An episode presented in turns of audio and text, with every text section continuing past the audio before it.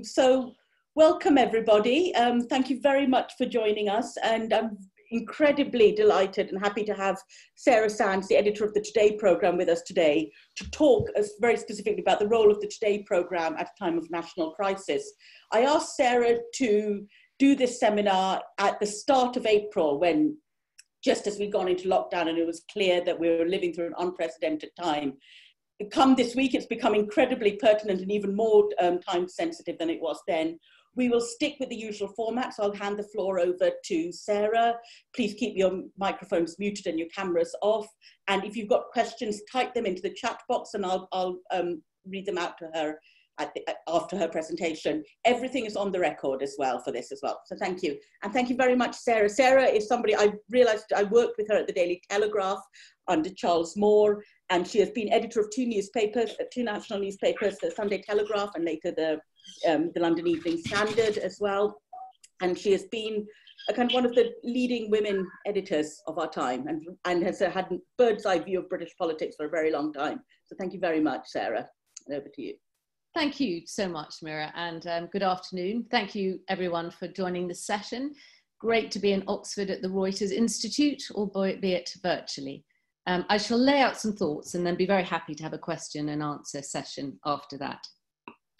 Now, I don't know how many of you are familiar with the works of the Conservative MP Edward Argar.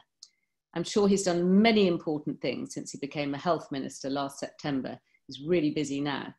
But he's not what you would call a household name, except in the Today programme household. At 10 past 8 on February the 29th, he became the first government minister to appear on the BBC Radio 4 morning show since Boris Johnson's election victory last December.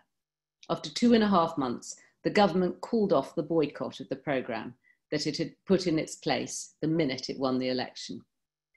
Mr. Argar's appearance was one of those many unexpected consequences of the COVID epidemic.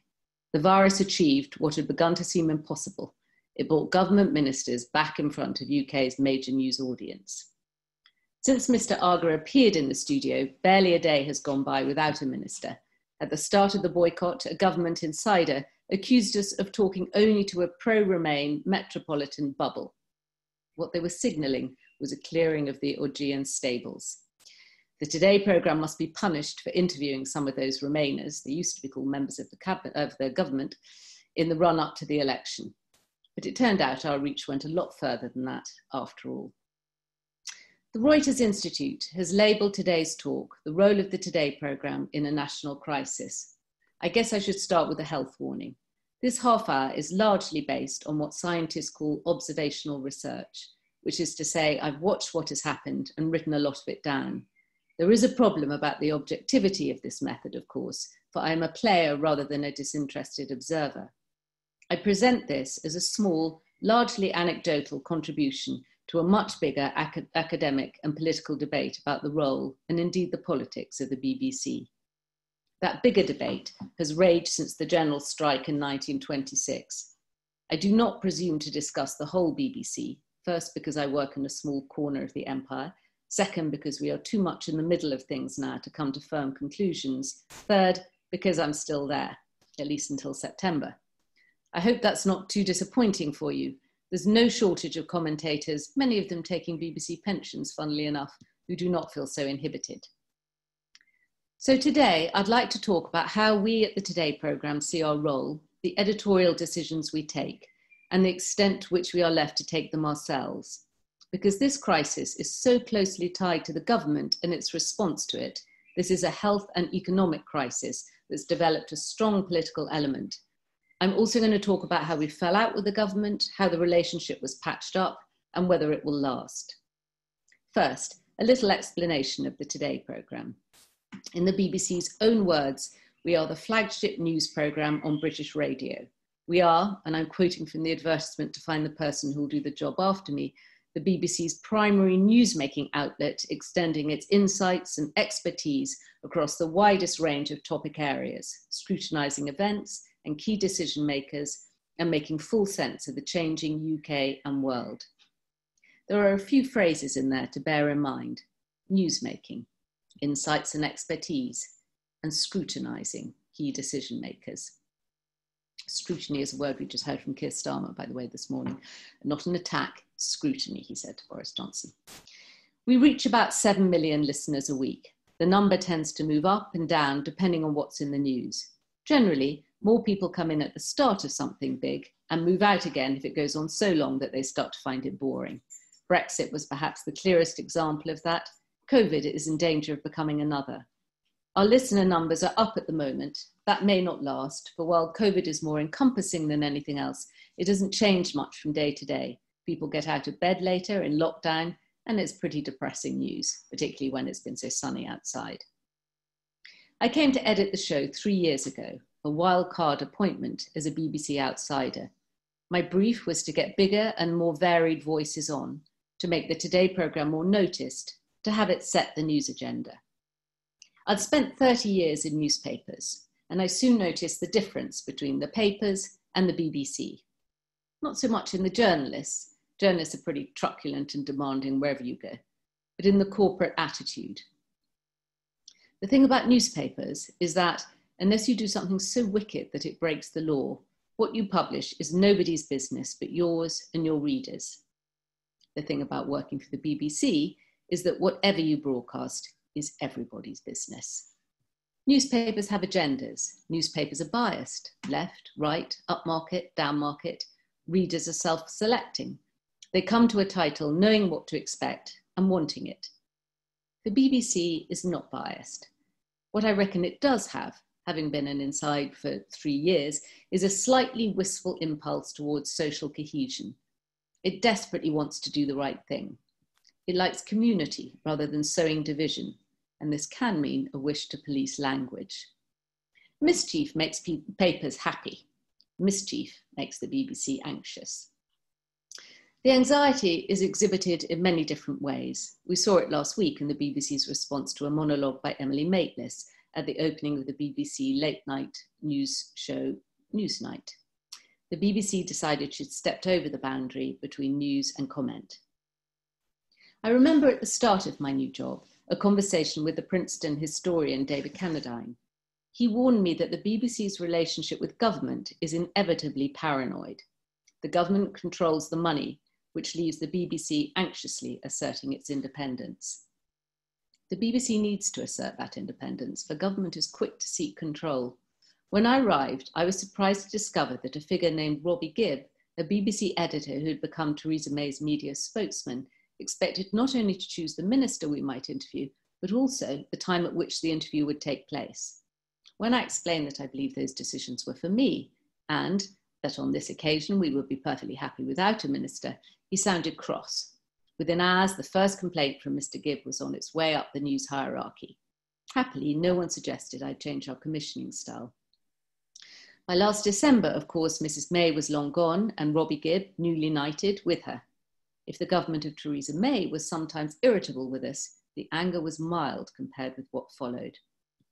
On election night, December the 12th, the climax to an occasionally fractious election campaign, I discovered that the next Conservative administration believed that we were too big for our boots. I texted the number 10 press office that night to ask if my old Daily Telegraph colleague, Boris Johnson, would be coming on the programme to discuss his resounding victory.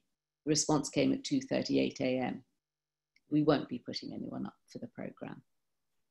Next morning, when I noticed that the Minister James Cleverly was doing the rounds of the TV studios, I realised the ban was aimed specifically at us. I texted number 10. How's the spirit of healing going? In the days that followed, it became clear that the boycott was serious. A former colleague close to the new administration explained the philosophy. It was, they said, from the Trump playbook the government had a big majority. It felt it could lay down rules on media engagement. It had its feet on our windpipe. It was taking the opportunity to diminish the power of the BBC.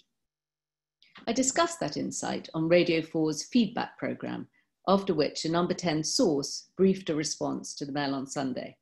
The Today programme is irrelevant. It's not a serious programme anymore, so we're not going to engage with it.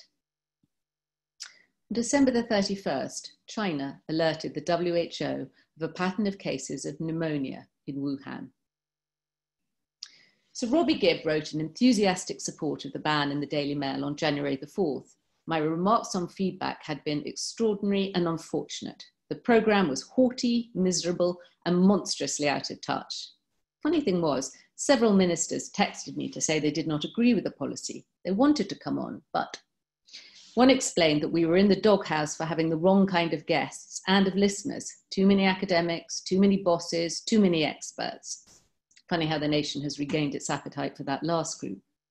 I started to doubt myself, but I had a drink with a business friend, the former CEO of one of our biggest companies. He listened to the Today programme and he followed politics, but he had not realised that there was a boycott. He was shocked. You're not going to give in, are you? You absolutely must not give in to them. Another former cabinet minister texted me, number 10 at their strongest now, so don't give too much away. Best wait until they hit rougher waters and need to explain themselves. I talked to a, to a former prime minister who encouraged me to hold out. And I had a call from a friend at the French embassy who could not believe what was happening. They said in France the boycott was discussed with incredulity. On January the 23rd, the Chinese government puts Wuhan in lockdown. On January the 24th, Matt Hancock comes out of a Whitehall meeting and announces that the risk to the British public is low. Some figures outside the BBC suggested I should throw myself at the feet of number 10, but I did not intend to beg for forgiveness. We did not regard ourselves as being with war, at war with number 10, so I saw no reason to sue for peace. We had done nothing wrong. Management at the BBC were entirely supportive, though I wouldn't have blamed them for feeling a little bit irritable for I don't think I'd shown much interest in any programme beyond our own. The perceived dominance of the Today programme can certainly annoy other outlets. One thing I tried to encourage at the Today programme was an enhanced civility and consideration to counter the reputation for arrogance. The good thing was that I came under no pressure to make any accommodation with government. So it's nice to have that internal support, but I was starting to feel a little lonely. I was meant to get big names on the show, was meant to set the news agenda, but was unable to put up members of the government. They'd made the calculation they could reach their audience through social media and less challenging programs, and eventually it would work. An American official told me that the Today program was considered essential listening to them, but if we went too long without any government representative, they would need to think about recommending some other outlets in order to find out what Downing Street was thinking. In many ways, I could see their point. What was in it for them? There's no rule saying government ministers have to come on the radio. Why come on the Today programme and be challenged by an interviewer when you can put a picture of Dilyn the dog on social media? Why submit to interviews with a journalist when you can conduct your own in house?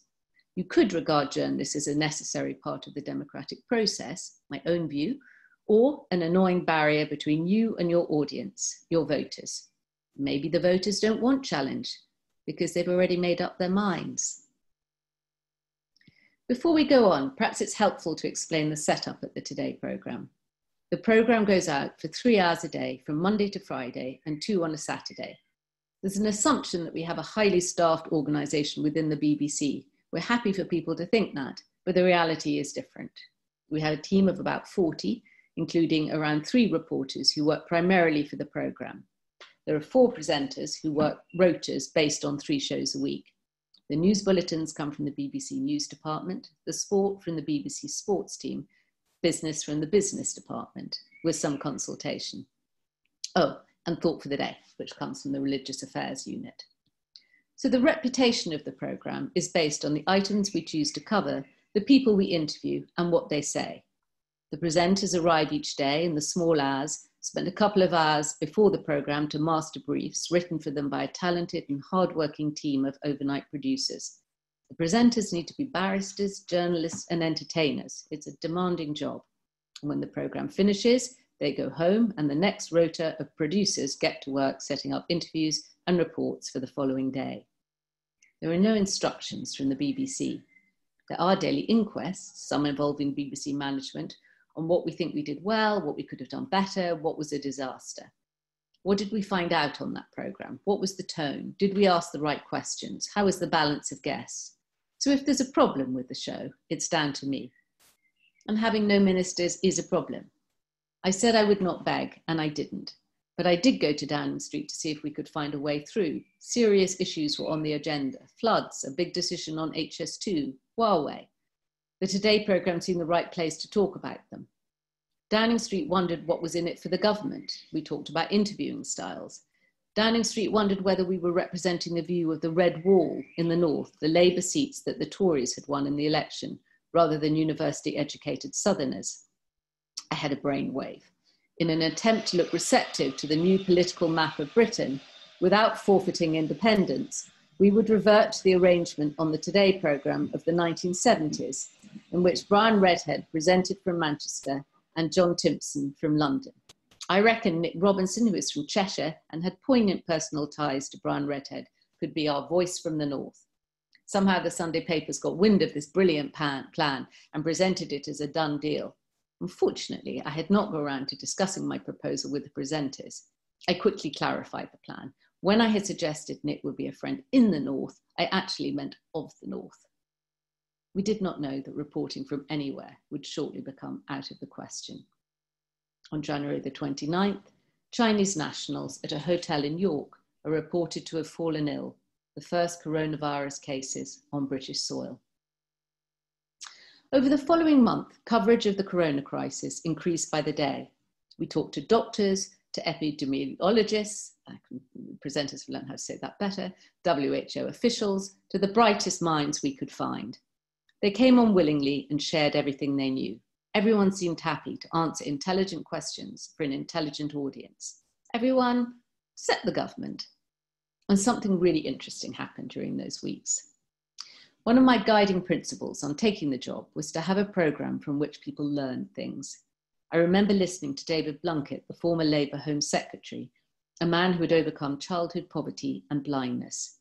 He said he got his education from the Home Service, the forerunner of Radio 4.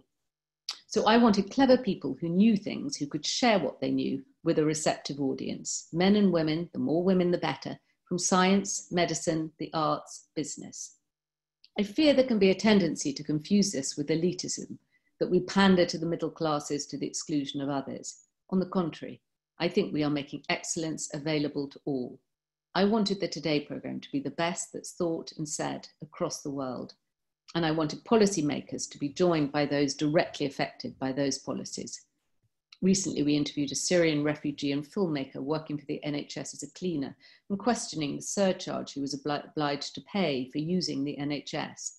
The government changed its policy within days. The key word I sought for the Today programme was enlightenment, and during those weeks without ministers, we achieved it. Suddenly, our interviews offered fascinating exchanges of real information. Ministers are always guarded when they come on. They've rehearsed the lines to take. They think success is just getting out a message. But now we were dealing with scientists and health experts talking about the growing problem of coronavirus without any need to be defensive, offering pure, rational information and analysis. Several people remarked how much they enjoyed it. Listeners began to compliment the Today programme. Fewer pieces of crockery were being thrown at the radio. And yet, the government was beginning to take measures to combat the virus. Our large audience could reasonably expect to hear them come on and explain what they were doing and why. In the event, it was a Conservative MP who made the difference, the former Health Secretary, Jeremy Hunt, who turned down the offer of a ministry under Boris Johnson was a guest at 10 past 8, generally regarded as the programme's most important slot, to discuss the growing crisis. He was informed, articulate, and as a backbencher, free from any political line. In other words, he could say what he thought. At the end of a wide ranging and informative interview, we told the listeners that we'd invited a member of the government to come on, but that the government had declined to speak to listeners of the Today programme. There was a big reaction on social media, the gist of which was that Jeremy Hunt had spoken very well and that it was outrageous that the government did not appear. The next day, we were delighted to welcome Mr. Argar to the studio. A former minister texted me as the interview went out. I can't believe you had to start a play to get government ministers back on the show. I've gone into the boycott at some length because I think it's impossible to discuss the Today programme's coverage of the crisis without that context. Over the years, many ministers, indeed prime ministers, have discussed their relationship with the programme. They tend to say their appearances on the Today programme have been challenging but necessary. Some of the bolder ministers are more positive. They were rewarding and even enjoyable. Many seem to regard an appearance on the programme and indeed an adversarial interview as one of the rites of passage of British politics.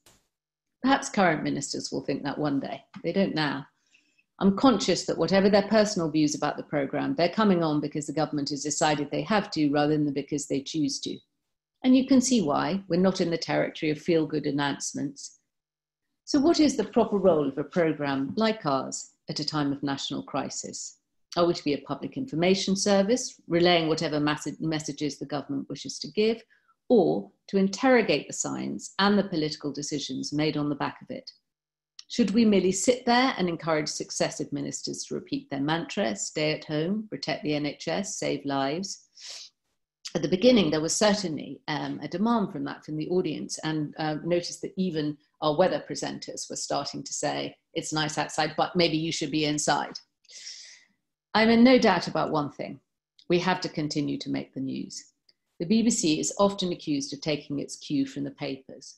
One of the great satisfactions of the Today programme is having the newspapers follow us. We get interesting people saying interesting things, and the papers report that. Sometimes they even acknowledge where the quotes have come from.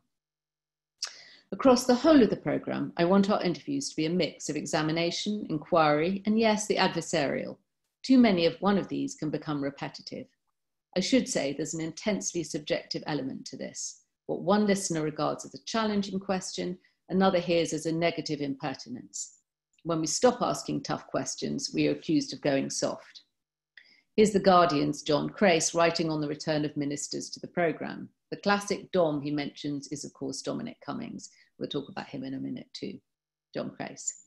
Since the coronavirus outbreak, Team Boris has had to consider its refusal to send ministers onto the Today programme. Even classic Dom has been reluctantly letting ministers out into the wild from time to time. Not that the wild is particularly wild, more like a safari park, as the presenters are so thrilled ministers are no longer an endangered species that they now frequently forget to challenge them. In contrast, here's a listener's letter to the Sunday Telegraph. It's headed BBC Gloom. There is obsessive negativity in much of the media, and particularly on the Today programme. Politicians are treated like imbeciles, and everything they do is criticised. There is never a word of thanks on behalf of the British public for any of their successes. With this constant stream of bad news, it's not surprising that people fear for their lives and feel unable to leave their homes. Winston Churchill and the wartime media knew that in a crisis, the public must be given hope for the future. The same is true now. Raymond Humphreys, Cambridge, in relation to John Humphrys. What is the right way to talk to politicians? Is a question we ask constantly. There's a quote attributed to Jeremy Paxman, who turned the adversarial interview into an art form when he was on BBC Newsnight. Why is this lying bastard lying to me? Interviews like that can be theatrical, but do they reveal anything? A generation of journalists has been brought up to believe in the gotcha question, the one that reveals that a minister is making things up or winging it. A generation of ministers has been brought up to find ways to avoid answering it. Piers Morgan, the former Mirror editor who now presents Good Morning Britain on ITV three days a week, has developed a hectoring, crusading approach that uh, puts him rather than the interviewee at the centre of the stage. It's been theatrical, and the set piece bust ups have got very good traction on Twitter. But have we learnt anything about what's going on? We're not likely to now that the government has decided the sessions are so counterproductive it won't appear on them anymore. A piece in the Times analyses interviews and claims Emily Maitlis interrupts most every 28 seconds, and our own Mishal Husain is said to come in every 46 seconds. Both ask forensic questions. And I wonder if men instinctively try to talk over women. Mishal is quoted as telling Boris Johnson to stop talking.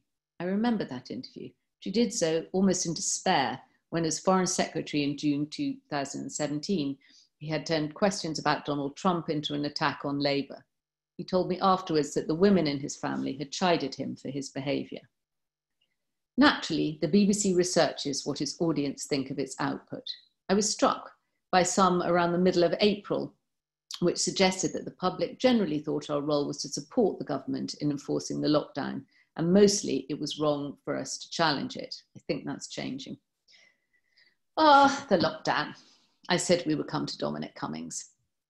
His decision in going to Durham became a big story. Was it confected by the media or was there real anger? The postbag to Conservative MPs suggested the latter. He held his press conference. The, the Prime Minister made it clear he wanted to move on.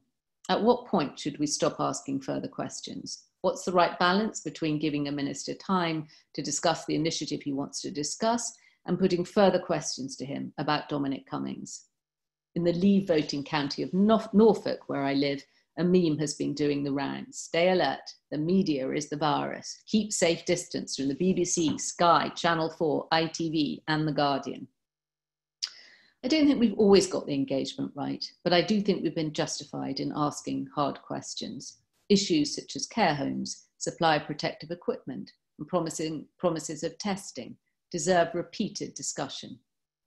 Our, pres- our presenters work out the lines they wish to take from the briefings prepared for them. They have me or a duty editor in their ear to throw in an additional question prompted by an earlier answer, or if things are moving towards an unproductive, unproductive grudge match, to move them on. At the end of one particularly tetchy interview, the minister involved text. Do you have a moment to talk later? There must be a way for today to do better interviews than this. They phone later and complain that we carp about details. Were people to return to work Monday or Wednesday and miss the big picture? What's the point? Why do you keep asking questions about what I said last week? Why not ask questions about what the public is interested in? What's happening now? I explained that these interviews are informed by substantial research. Our producers have compared what was said then and now and written extensive briefings for the presenter. This is how we hold their feet to the fire. They sigh, Oh, and I've got pages of briefing preparation too. Why can't we just have a conversation? They preferred their chat with Chris Evans on Virgin Radio. Evans hadn't pushed them on protective clothing, had ignored issues about testing, didn't raise the failure to meet some of the timings promised the previous week.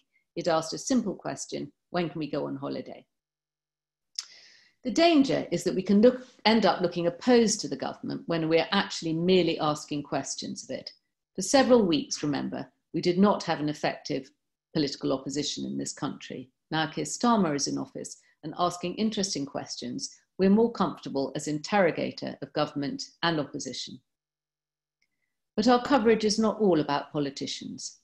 When I arrived, I was eager to address the Westminster bubble issue, were we too interested in talking about politics, often by having journalists who talk to each other about politics? My friend, the theatre director Nick Hytner, warns his cast about too much fun on stage, which he says can become a conspiracy against the audience. Do we sometimes have too much fun in the studio? Over the crisis, we brought on a wide range of key scientists, many of them advising the government, some of them taking issue with those advising. Back in March, when Cheltenham was allowed to go ahead, Patrick Vallance discussed herd immunity with us. If you suppress something very hard, when you release those measures, it bounces back at the wrong time. Our aim is to try to reduce the peak, broaden the peak, not to suppress it completely. Also, because the vast majority of people get a mild illness to build up some kind of herd immunity, so more people are immune to this disease. And less than a week later, a different message on the programme from Neil Ferguson, who developed a model that suggested herd immunity could lead to 250,000 or even 500,000 deaths. A tech zing zing from number 10. To be clear, this isn't a different strategy as reported, it was all in the original action. Neil Ferguson was back with us later, sounding a little hoarse. He told our listeners he was self isolating with symptoms of the virus and that Westminster was awash with the virus. So it was, as the Prime Minister discovered. Sadly, Neil Ferguson left the stage after he was discovered to having breached lockdown regulations in pursuit of an affair. But he and other distinguished scientists, Paul Nurse, Patrick Vallance, John Bell, David Nabarro, David Spiegelhalter, among many, have demonstrated again and again the joy of knowledge imparted in a way that lay listeners can understand. Follow the science is the mantra of the politicians, but what if the scientists are wrong, or at least partial? We have Robert Dingwall, Professor of Social Sciences, saying there is not one absolute view. Science is muddy. We have to respect scientists without unquestioning reverence for their views. The point about this virus is that we won't know until we look back at it. I love journalism at the moment, but I love it best when we can piece everything together in hindsight. And we're all anxious about the judgment of history. What unites the government and the BBC is their experience of inquiries. The joy of three hours a day on the Today programme is that we can go beyond the immediate health implications to explore other vital themes. It's stimulating to get people like the economist Jim O'Neill to talk about universal credit. We have Paul Tucker, former Deputy Governor of the Bank of England, on how we could change things, the way we think about supply chains and globalism. Philip Hammond, former Chancellor, on the big choice higher taxes or loading borrowing onto the next generation. Even a government min- minister can shows what can be done with a little imagination. Grant Shapps comes on to discuss how travel could be different in future. Maybe we rethink the hour. And he does it without repeating the slogan stay at home, protect the NHS, save lives. And in commissioning coronavirus essays, we walk into an unexpected problem. I think we should be collecting an historical archive as we go through this. We have the playwright David Hare one day, Mary Wakefield, married to Dominic Cummings, the next. Suddenly, Twitter is alive with the disgrace of Wakefield being allowed to do Thought for the Day, our long standing slot on religious faith. We explain that it was not Thought for the Day, uh, it was a much later slot in the programme, and the story goes away until Dominic Cummings is, explain, is discovered to have broken lockdown and the account by his wife too short of certain essential detail. I'm accused of being complicit in the cover up just the hurly burly of journalism. Coincidence is much uh, less, um, uh, sometimes much harder to explain than conspiracy. So, what have we learned? Audience research has shown the BBC to be by far the most trusted source for information. Television audiences for the news breaking events have been astonishingly high. But, as in the great Brexit debate, there tends to be polarisation among the audience depending on political sympathies, our high scores on impartiality and trust will suffer if we appear too soft on the government or too con- condemnatory. The delicate middle ground is where we need to be. I read a note from a former editor of the programme. I don't understand why the BBC is not questioning whether we should be lifting the lockdown. You keep comparing deaths across Europe. Why don't you compare how low their daily infection rate is now is that enables a European country to lift lockdown. Surely, with over 6,000 new confirmed cases, someone should ask, we went into lockdown too late, we are now lifting lockdown too early. And when it's clear that we do not have an effective testing regime. Well, I, first, I think we tested that question pretty rigorously, albeit from a neutral rather than a campaigning position. Second, there is a different view from those who have not enjoyed the job security of the public sector a restaurant owner comes on to explain that his entire industry will go bust if we cannot break out. Remember, I speak as a relative newcomer to the BBC. I've been here three years and I'm out in September. But I think we've seen the different elements of the organisation rubbing along in classic fashion the bureaucratic civil service mentality that keeps such a large, large vessel afloat, the show business side of stars and salaries, the Reithian reveling in its restoration as a voice of the nation on VE Day, and the journalistic team that wants to break stories and get news out. When we've got things right, it's been down to the professionalism and the hard work of the Today team, enhanced by those I call the friends at the Today programme, the best correspondents and their producers at the BBC. And the BBC has let us get on with it. When I looked through the job description, which has attracted more than 100 impressive applications for my job, I noted the qualifications included openness and collaboration with other programs and long experience as a program maker. I text my boss to say I wish the BBC all the best and note that I don't actually qualify for the job. Thank you very much for listening to me. Thank you very much, Sarah. It's really informative um, very, very, very good to know. I have millions of questions, and I'm going to take the chair's prerogative and ask some of them first, and then I'll come to the chat. Um, just on the Mary Wakefield, I just want to push on one point. Is, do you feel you were misled by Mary Wakefield? And just to explain to everybody listening, you know, Mary Wakefield, who is the wife of Dominic Cummings and a um, editor at the Spectator magazine, came on to speak about her religious experience, how she prayed while she and her husband were kind of struck down with COVID while caring for a young child. And, you know, that, like you said, that wasn't the whole story. So do you feel you were misled in that? slightly um, you have to think of what the purpose of these essays were so that is this historical archive on people's experiences of covid so we've had people whose relatives had died we had people working on the front line we had um, as i say um, playwrights. We had rory kinnear on the death of his sister. So all these were about experiences. So in that light for what the essay was for um, it wasn't it wasn't it was a news story. It wasn't relevant to the experience of covid because it was about having it was about having covid. So in a way that the essay still stands i think. Um, but obviously there was a news story attached which we then you know pursued very thoroughly um, but it, but it was a different thing. So it but wasn't done as a kind of news account of what of, of, what she was doing. It was an experience of having COVID. So it, it served one purpose. We then wanted another purpose from you know. So so there was a key detail missing. I agree. For a news program, I think. For news. You know, yeah. Thank you. I'm going to go to the questions. And you're a visiting fellow for the Reuters Institute at the Reuters Institute at the moment. Um, and our other visiting fellows, Dorothy Byrne, who is um, head of news at Channel 4 till very recently. And so I'm just going to ask her question um, here to, you know, on, on, in the spirit of having too much fun on stage. um, and, I, and on the day that it was announced that we had the highest number of COVID deaths in Europe, why did the Today programme make Neil Ferguson breaking the lockdown rules the lead item on all the bulletins? And do you feel that the first story was more important, possibly more relevant to listeners? Um, first just on the structure of the um, program as i explained that the news bulletins come from come from a news program. It was overnight you know the sort of the it, so what you're slightly looking for in those on those news bulletins is what's what news is breaking. Um, so i think that the two so i think that um, Neil Ferguson breaking the lockdown just as Dominic Cummings uh, broke the lockdown, you know, were both stories that attracted a lot of attention.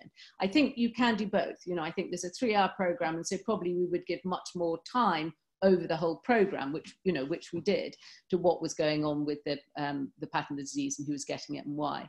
So I kind of think in terms of substance, um, you know, more was dedicated um, to that subject on the what's the latest news? Have you heard that, you know, Neil Ferguson's broken lockdown? And as it happened, you know, that does then become part of a sort of recurring theme. So actually there is a sort of deeper resonance to it, as with Dominic Cummings, is that, you know, why couldn't those people, so the people setting the rules, why couldn't they adhere to it themselves? It's quite interesting actually in um, Neil Ferguson's case because he, he thought he might have immunity, which told you something about the disease itself, still being argued over whether you get it or not. So I don't think it was sort of irrelevant. It was the newest, it was the newest line of the day. Thank you. Um, you you described the standoff with government um, in over the boycott in incredibly kind of you know very violent imagery, the foot on your wind, windpipe and don't give up now and at one point you kind of you you said don't throw yourself you know you were you were told you wondered whether to throw ourselves at the feet of HQ. You know, you were told not to, not to back down, not to give in. What would giving in or capitulation have been in those at that moment when when Downing Street were refusing to put up any ministers? Yes, I, I never, by the way, I never doubted that I, I would never have given in. Um, yeah. Um, it was simply that I was starting to sort of worry about what mm. kind of program we would have. So it was the damage to the program more. But what um, would giving in mean? yes, I think, well, in my case, it would be some sort of, you know, a, it would mean an apology, which I wasn't prepared to do, and um, and some sort of um, understanding that we had to do things differently. You know, so I'm all for self-examination. I think it would be madness to say, you know, that we're sort of perfect. We can never. So we're endlessly discussing. Um, you know, are we? Um, are we approaching things in the right way? Are we getting to the truth and so on? But what I won't, what I can't have, obviously, is being told, um, you know, told term, the terms being dictated by by the government. That would be, a, there's a simple way of putting it. Thank you. Um, and related to that, a question from Kohei, who's um, one of our journalist fellows who's at NHK. And do you think that after the pandemic, um, it'll go back to a boycott? Do you think politicians? That's a good point. It's a good point. I don't know, but they, but they, um, I, I don't know whether it will. Um, so it'll it'll be interesting to see. But kind of what I feel is that we either way, you know, I'm I'm sort of relaxed. I think, as I say, oddly we found a way of doing journalism that became enormously popular. So that was the dividend um, of, of not having ministers. I think it's better to have ministers on. So I hope that we continue. But as it, uh, you know, I'm I'm not going to um, if if they decide not to, that's up to them. And as a as a kind of as a female editor in chief here, do you are you concerned? Uh, how can this question from Vicky Pollard? How concerned were you at finding that the women expert voices seemed to dry up during the lockdown? Yeah, I think that is. I think that is a worry, and I think um, it's an interesting. It's an interesting point that the, the, the, the lack of women um, during this, and I don't know if it comes back to you know what I've always found in general about um, um, getting women on that the, that you there are two things that always um, you have to overcome, and one is, is one is um, they're busy. Uh, they seem to be busier, and particularly at that time of day. Um, and it's funny how we found that in the lockdown too, that women seem to be somehow busier, you know, and, and so it slightly depends what duties that you're doing, you know. Um, but also um, a sort of reluctance to put the head above the parapet. And I think that's a, you know, that's a problem for us all. Um, if that women feel that they um, that they just don't want to sort of enter, you know, enter the arena with with Twitter and everything else, and um, that if it puts them off, um, women you know entering the public sphere. That's do you think that's more of an issue during the lock during this particular crisis? Well, um, it's you know because clearly you have a lot of very sort of qualified women. It may be that there's also because you're you're getting you know that there's always the pipeline issue. So uh, you know I would hope that there's a lot of young female you know virologists and so on in this field sort of coming through. Um, certainly that that the that the, the scientists themselves um, of the, the most sort of experienced and senior sort of seem to be male um, dominated. So that may, as I say, that, that just may be that the, that's a historic, um, that's a historic thing. But I think, um, you know, I, I, I'm, I'm certainly aware that we, we had more women before and I hope that we'll have more women after. Um, and I think, as I say, I think there are those, those sort of two things. One is, um, one is the sheer multitasking that seems to go on and the and the second is a sort of um, is a reluctance to to think that their you know that their view men are much much happier to um, give expert views. You know women seem to and sometimes as we have we've seen in the past you know women were right to be more cautious. Um, but i think that's it, it is an issue. I'd be really interested to see the data from the bbc 50 50 project yeah. yeah.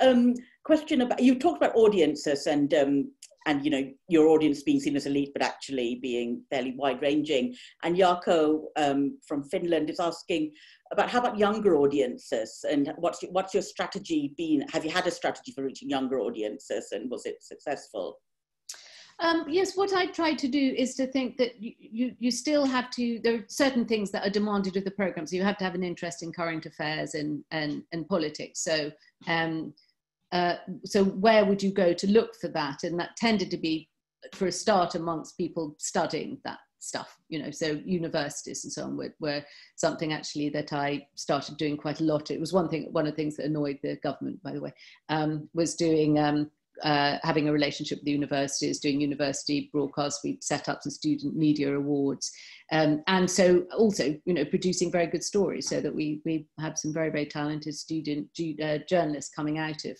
of that working on the Today program. Why did that, so that was, the government? Sorry. Why did that annoy the government? Uh, they had, uh, if, if you remember, that they, um, they were irritated with the universities because they thought they were part of the bias right. um, that they, it was particularly over the over the sort of Brexit issue. Um, so that was one thing that uh, Rob, uh, that my friend Robbie Gibb had raised specifically is why do you talk to the universities so much? Um, so that an assumption that there would be a sort of set of views that came out of universities. Um, but so that so that's worked quite well. And then I think um, um, actually the during the during the COVID crisis is one sort of small thing we've tried to do to um, just you know bear in mind um, the kind um, ha- the different ways in people are um, suffering on this is all those um, people who are out of work who should be performing. Um, and so we've done a little the show must go on slot at the end of, of, of each program. And again that that tends to sort of bring quite a lot of um, of those you know young sort of furlough, furloughed performers who one really um, fierce for. Um, who, who, so at least it's giving them a sort of platform. But I think generally, um, you know, being aware of sort of tone and perspective and, and, and, and interest, and we know that some stories actually, you know, what's going on in America now, um, over the um, over the race rebellion is uh, you know is something that's a sort of particular that young people feel strongly about. I think my daughter's out protesting now, so you know you know where you know where the where those kind of subjects are, which we'd cover anyway. But um, to, you know, just to bear in mind. Okay. I mean, that kind of takes us nicely to a question I was reading from um, Daniel Pinheiro, a journalist of ours from Brazil, and this is a question we've been asking everybody really, that when you have people like Trump and Bolsonaro tweeting misinformation, lies, you know, incitement, there's a huge ethical debate on whether you cover it or not, and, and if so, how. Um, and what, what are your thoughts on that? Well, I think one thing about the, the Today programme is I would think above all, I want it to be a sort of rational forum. Um, so I think you, you must cover and interrogate. That would be my, um, that, that would always be my, you know, you, you, you can't sort of ignore it because, um, uh, you know, because he's president of the United States. Um, but um, you can interrogate it. And actually, um, one thing that the head of news um, uh, before Fran, it was James Harding, who left to go and do tortoise, I'm sure you've um, probably had him at the Reuters Institute. Um, but so he set up a whole idea of the sort of reality check, which actually was rather prescient as it turned out. You know, so that sense that when someone says something, and actually it's working very well at COVID, the program that's doing incredibly well is more or less on Radio 4, which just takes the um, facts and figures and the data and um, interrogates and analyzes them. And I think that becomes incredibly important. So what you can't do is just let things stand. You know, you have to so, so you, you run those quotes and then you interrogate and analyze and contextualize and have other people talking about it. it means that the program needs to be carefully orchestrated. And one thing particularly that's actually always um, that I've thought about on that program is because it's three hours long, and I think of it as a sort of um, in total. Um, but if you're only listening to something at one bit of the program, you might just hear that and then not the balancing part later. And I notice most of the complaints I get about bias is because people haven't heard the balancing element.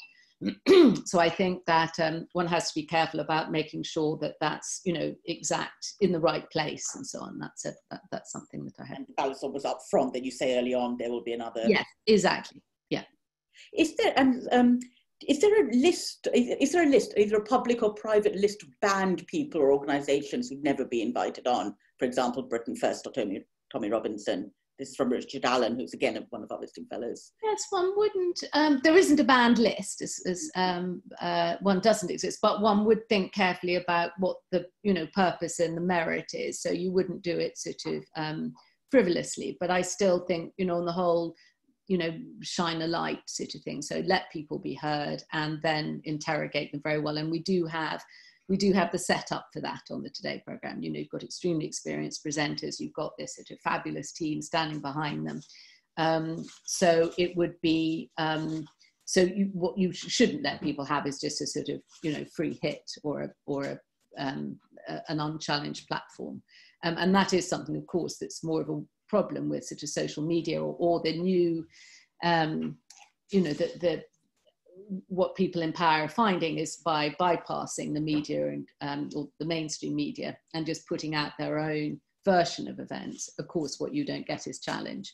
Um, so I do think actually the role of something like the Today program becomes incredibly important when you do have um, people with views that um, need to be challenged putting back a little bit to the kind of wider BBC, this isn't a question about the Today programme, I know, but about Emily Maitlis, and this from Jane Koskaden. Um, do you think that the criticism of Emily Maitlis was fair, considering the adversarial questioning style of Jeremy Paxman, the one that you mentioned, the why, why is this lying bastard lying to me style, uh, which was completely accepted on Newsnight? Do you think the criticism of Maitlis was fair? It's uh, fortunately not my decision, and uh, it's, it's a, a, BBC issue. I think they would say that they were talking about it sort of crossing the line between news and comment on a. It, it wasn't a question, was it? It was a. It was um, a statement. You know, it was an introduction. An introduction. Yes. Um, so I so so they have very strict guidelines, and that was their decision. But um, but I think it's an interesting point on on interviewing styles and whether whether women are sometimes judged differently. I think is an interesting issue. And um, going back to the issue of balance um, from Peter Burke, and this is kind of a, an ongoing question in the debate about where you do balance. And there's been a belated acceptance that in climate change deniers, for example, don't merit the same airtime as climate change scientists. Um, could the same be applied to Brexit? Do 95% economists on the Remain side deserve equal time to five on the Leave side? And does the Today programme regret having applied that policy, if it did? Uh, what of too many experts? Kind of balance being what what would be now called false equivalence on the climate yeah. change science, and did that? Do you think that applied in in the Brexit debate? I think it's um, when one talks about Brexit now, it's happened. You know, so anything we do now is to do with what sort of economy you build, and um, and I think. Um, uh, so I think those arguments are sort of of the past. Fortunately, I was not at the BBC during the referendum, so I don't have to.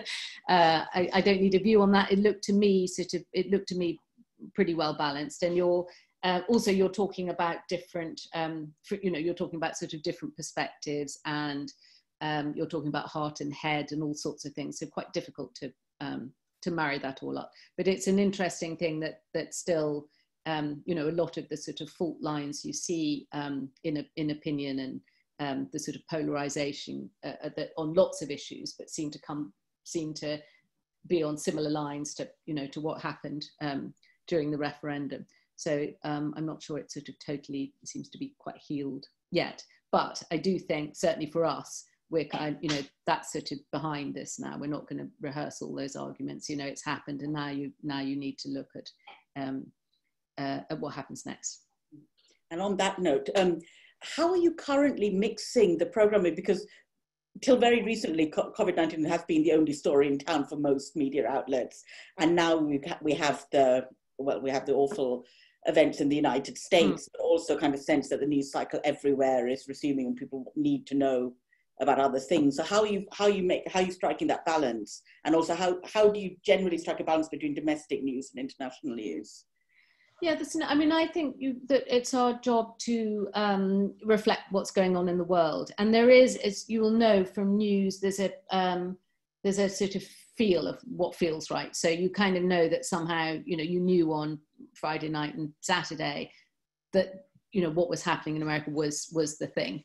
You know, so I think um, I, I've always, um, well, from newspapers particularly because one wasn't as accountable as in um, at the BBC. You know, you just kind of you you follow hunches. You know, so um, that just felt um, felt important. And it is interesting how other subjects are, are, um, are now playing. You know, Hong Kong. Um, it would be interesting to see when. I think some of the th- some of the things that, of course, would worry people is whether you can only take so much bad news, and so anything happening. You know, so when you're looking for contrast, you're having to look for. Um, something jolly when something actually very important and sad may be happening elsewhere and so on. But I think um, um, I, you know, I, am delighted that we are able now to open up a bit to to other subjects. Um, it's I mean, climate is an interesting one because, of course, that you know was very dominating and then became less so. So I would imagine one could return to that. Um, you know, in all honesty, but it's funny. Something like space, of course, you know, was one that somehow it wasn't sort of jarring it was you know it was really interesting to talk to talk about um, you know everyone was watching the sky so it's, it's, interesting how the subjects that sort of fit at the moment um, without seeming that you're being sort of disrespectful in some way about what's happening in COVID. But but I think it would be nice. I'm certainly looking forward to opening up to some other subjects, and I think also the economy will become is becoming you know increasingly um, I think it was described by one of the guests today as the sort of the um, economic pandemic, and I think that will that will take up a lot of attention. Having worked kind of at newspapers and then gone on to radio, which which do you think is the kind of better media of conveying big complex stories? Kind of really print, the written word. I won't say print because print is dying, but the written word or or audio, or does it depend on the viewer? It's a really interesting question because I think, you know, what I love about the radio and particularly the BBC is that sense, you know, it's on the record, it's, um, you know, it's verified, it's there. Um, sometimes, and people still, you know, all newspaper colleagues who haven't quite sort of got will phone me, go, "There's a really interesting story, you know." So, and they say, "Oh, so who can we get to say it?" And they go, "Oh no, well they won't say it." I then I can't do it, you know. So, um, so I still miss, and I always read those, particularly the sort of long form articles you know you get in the sunday times or the sunday papers you know that really kind of map out stuff and you have anonymous quotes but you trust the journalist so you know it's so i read a lot of um, yeah long form pieces um, that are very difficult to do um, in uh, uh, on radio. And it and it's interesting that some actually the covid essays were an example that in a way that was a sort of uh, i was i was reminded of after 9-11 there were some just really really strong accounts of you know by sort of witness accounts you know that became um, a sort of body of work um, and so i i was thinking of those when i was commissioning for for radio but you see how immediately you get into trouble because it's the bbc so first it turns into a big row and then you're part of it um, and uh, um, and possibly they work better as written pieces. Um, I, I, I, I, like those sort of voice pieces, but I think that's that's what I miss is the is a bit of time for things to um, uh, to roll out for stories to be told in a in a in a properly you know research way um, and without intervention too. But it's interesting. But you mentioned the anonymous briefings, and you know, on on in, in, you know, if you if it's a written article, you can have yeah. briefings and not have someone say it. And it, it's interesting the government, you, you kind of had a very public standoff with the government that then the battle was fa- carried out through off the record briefings on for the Mail on Sunday. Yeah, exactly. No, newspapers have had, and Tim, people like Tim Shipman, you know, yeah. ha, ha, that's been absolutely, um, it's worked incredibly well for them because everyone wants to get their account. And of course, at the moment, um, as happened over Brexit, you know, over COVID, everyone will want their account to, you know, they, they want to look okay at the end of it. So I'd imagine there's a ton of briefing going on, um, and you want someone to be able to sift all that and um, you know and, and to do the next. I look forward to the first journalist um, COVID book. Thank you. Thank you so much, Sarah. I have one last question to everyone. So you're stepping down from the Today program in September, and what do you, you know, where, where are you off to? Will you miss it? I'll miss it very much. Um, I won't miss the hours particularly, but I I'll really miss the team. You know, they have they are the most professional, um, superb team, um, and I'll miss them very much. And I'll miss the sense of um, you know astonishingly being at the centre of, of, of events in the way that you are in that program and that. Um, so I'll so I'll miss all that, but um, I would like to go back and do a bit more writing and a bit more working and sort of ideas and um, that's so that's that's the plan well thank you so much we can't wait to read what you could produce after this as well but thank you so much and um, thanks for joining us and thank you everybody as well thank you so much. Thank you very much indeed. Thank you. Have a good afternoon